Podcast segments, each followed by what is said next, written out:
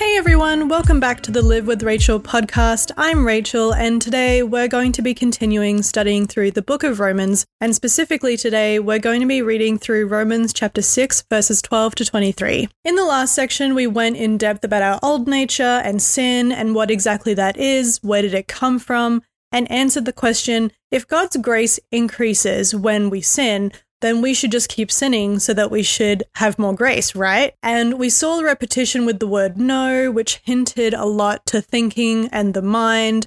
And when we highlighted the words consider or reckon in other translations, and now we're going to cover the will of a person. So let's get right into it. Verses 12 to 23 say this in the New Living Translation Do not let sin control the way you live. Do not give in to the sinful desires. Do not let any part of your body become an instrument of evil to serve sin. Instead, give yourselves completely to God, for you were dead, but now you have a new life. So use your whole body as an instrument to do what is right for the glory of God. Sin is no longer your master, for you no longer live under the requirements of the law. Instead, you live under the freedom of God's grace. Well, then, since God's grace has set us free from the law, does that mean we can go on sinning? Of course not. Don't you realize that you become the slave of whatever you choose to obey? You can be a slave to sin, which leads to death, or you can choose to obey God, which leads to righteous living. Thank God. Once you were slaves of sin, but now you wholeheartedly obey this teaching we have given you. Now you are free from your slavery to sin, and you have become slaves to righteous living. Because of the weakness of your human nature, I am using the illustration of slavery to help you understand all of this. Previously, you let yourselves be slaves to impurity and lawlessness, which led ever deeper into sin. Now you must give yourselves to be slaves to righteous living so that you can become holy. When you were slaves to sin, you were free from the obligation to do right. And what was the result? You are now ashamed of the things you used to do, things that end in eternal doom. But now you are free from the power of sin and have become slaves of God. Now you do those things that lead to holiness and result in eternal life. For the wages of sin is death, but the free gift of God is eternal life through Christ Jesus our Lord. Okay, that was a big long chunk of scripture, but I hope you stayed with me to the end.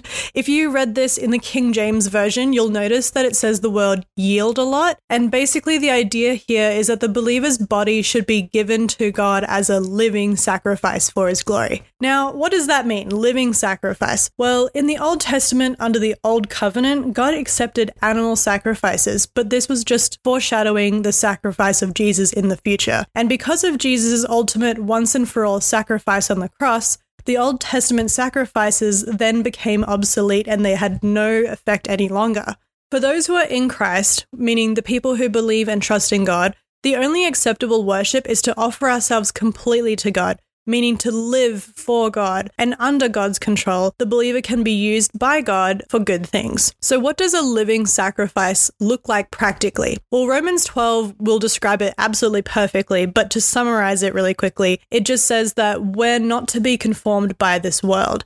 And the world is actually defined in 1 John chapter 2 verse 16, which says this in the New Century Version. These are the ways of the world, wanting to please our sinful selves, wanting the sinful things we see, and being too proud of what we have. None of these come from the Father, but all of them come from the world. And I'm also going to read it in the Amplified Bible, and it says it like this. For all that is in the world, the lust and sensual craving of the flesh, and the lust and longing of the eyes, and the boastful pride of life, meaning the pretentious confidence in one's resources or in the stability of earthly things, these do not come from the Father, but are from the world.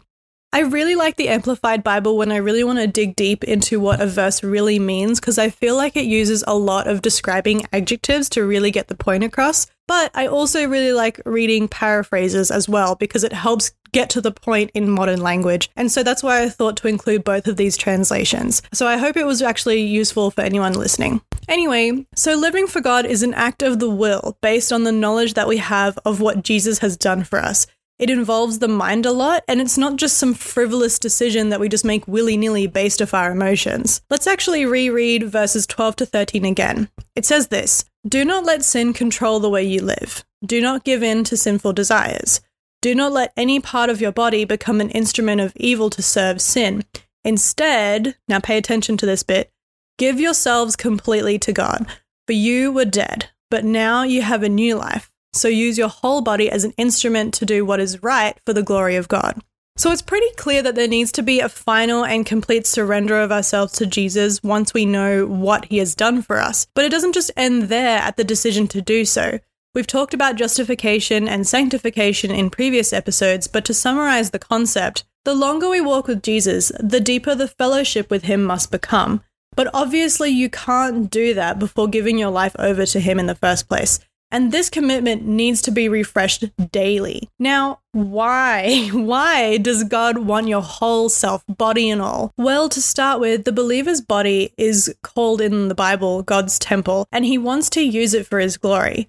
And we also saw in verse 13 that Paul says that the body is also called God's tool and weapon. And we can also see that when we look at 1 Corinthians chapter 6 verses 19 to 20 and it says this, "Don't you realize that your body is the temple of the Holy Spirit who lives in you and was given to you by God? You do not belong to yourself, but God bought you with a high price." So you must honor God with your body. And also in Philippians chapter 1 verses 20 to 21, it also says this, "For I fully expect and hope that I will never be ashamed, but that I will continue to be bold for Christ."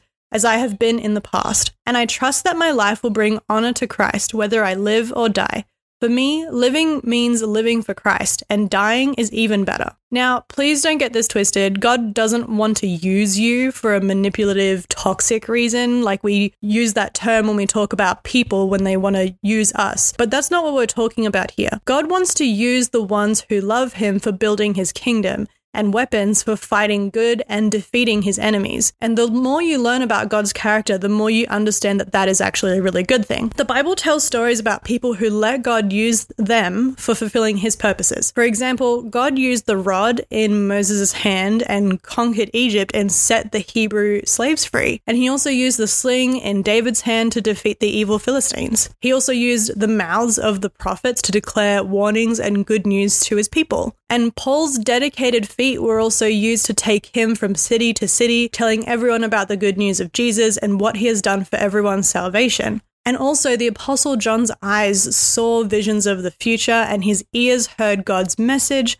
and his fingers wrote it all down in a book that we can now read today. Anyway, let's now reread verses 14 to 15, which says this Sin is no longer your master, for you no longer live under the requirements of the law.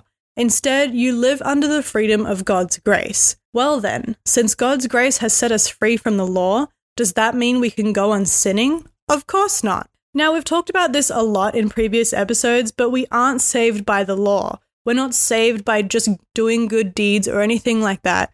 And we also don't live under the Old Testament law anymore. We're saved by grace through faith in Jesus. And the fact that we're saved by grace does not actually give us an excuse to sin, but it does give us a reason to listen and to do what he says. Verses 16 to 20 says, Don't you realize that you become the slave of whatever you choose to obey? You can be a slave to sin, which leads to death, or you can choose to obey God, which leads to righteous living. Thank God. Once you were slaves of sin, but now you wholeheartedly obey this teaching we have given you. Now you are free from your slavery to sin. You have become slaves of righteous living because of the weakness of your human nature. I am using the illustration of slavery to help you understand this. Previously, you let yourselves be slaves to impurity and lawlessness, which led even deeper into sin. Now you must give yourselves to be slaves to righteous living so that you will become holy. When you were slaves to sin, you were free from the obligation to do right. So, this is an illustration, obviously. They even say it's an illustration, and I hope the message of it is pretty obvious. Whatever you submit to becomes your master. Before you become saved, you are a slave of sin. But if you've given your life over to Jesus, you now belong to Him and you're freed from that old slavery and you're now a servant of Christ. The unsaved person is free from righteousness according to verse 20, but their bondage to sin just leads them deeper and deeper into being enslaved to it so it just becomes harder and harder to do what is right. Now, you might be able to see this practically in real life when you witness people saying or doing something that is so very clearly wrong, but they just don't seem to be fazed at all by what they've done.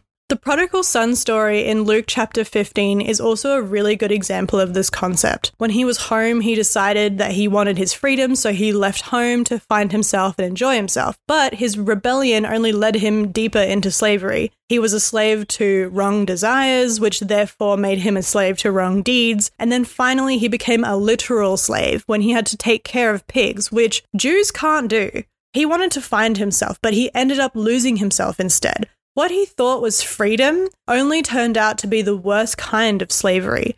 And it wasn't until he came back and yielded himself to his father that he found true freedom and what that even meant. Okay, now let's read verses 21 to 23. It says this And what was the result? You are now ashamed of the things you used to do, things that end in eternal doom. But now you are free from the power of sin and have become slaves of God. Now you do those things that lead to holiness and result in eternal life. For the wages of sin is death, but the free gift of God is eternal life through Christ Jesus our Lord. If you serve a master, in today's society, we would actually use the word employer for this, but you can expect to receive wages, you know, like a salary. Sin pays wages also, and that is death. We've covered this in previous episodes, so I'm not going to go into depth with it here, but also know that God also pays wages. And that is holiness and salvation, you know, like eternal life with Him in heaven. If we are Christians, in our old way of life, we produced fruit that made us ashamed. We did things that weren't good. And in our new life with Jesus, we now produce fruit that glorifies God and brings joy to our lives. Samson, for example, in Judges 16, is a really good example of this. He wouldn't yield himself to God, but instead preferred to yield to the lusts of the flesh, and the result was death. If the Christian refuses to surrender their body to God, but instead uses it for things that are bad or sinful and uses it for those purposes, then they're in danger of being disciplined by God. Hebrews chapter 12 verses 5 to 11 says this in the contemporary English version. But you have forgotten that the scriptures say to God's children, when the Lord punishes you, don't make light of it. And when he corrects you, don't be discouraged. The Lord corrects the people he loves and disciplines those he calls his own. Be patient when you are being corrected. This is how God treats his children. Don't all parents correct their children? God corrects all of his children. And if he doesn't correct you, then you don't really belong to him. Now pay attention to this. Our earthly fathers correct us, and we still respect them. Isn't it even better to be given true life by letting our spiritual father correct us? Our human fathers correct us for a short time, and they do it as they think best. But God corrects us for our own good, because He wants us to be holy as He is. It is never fun to be corrected.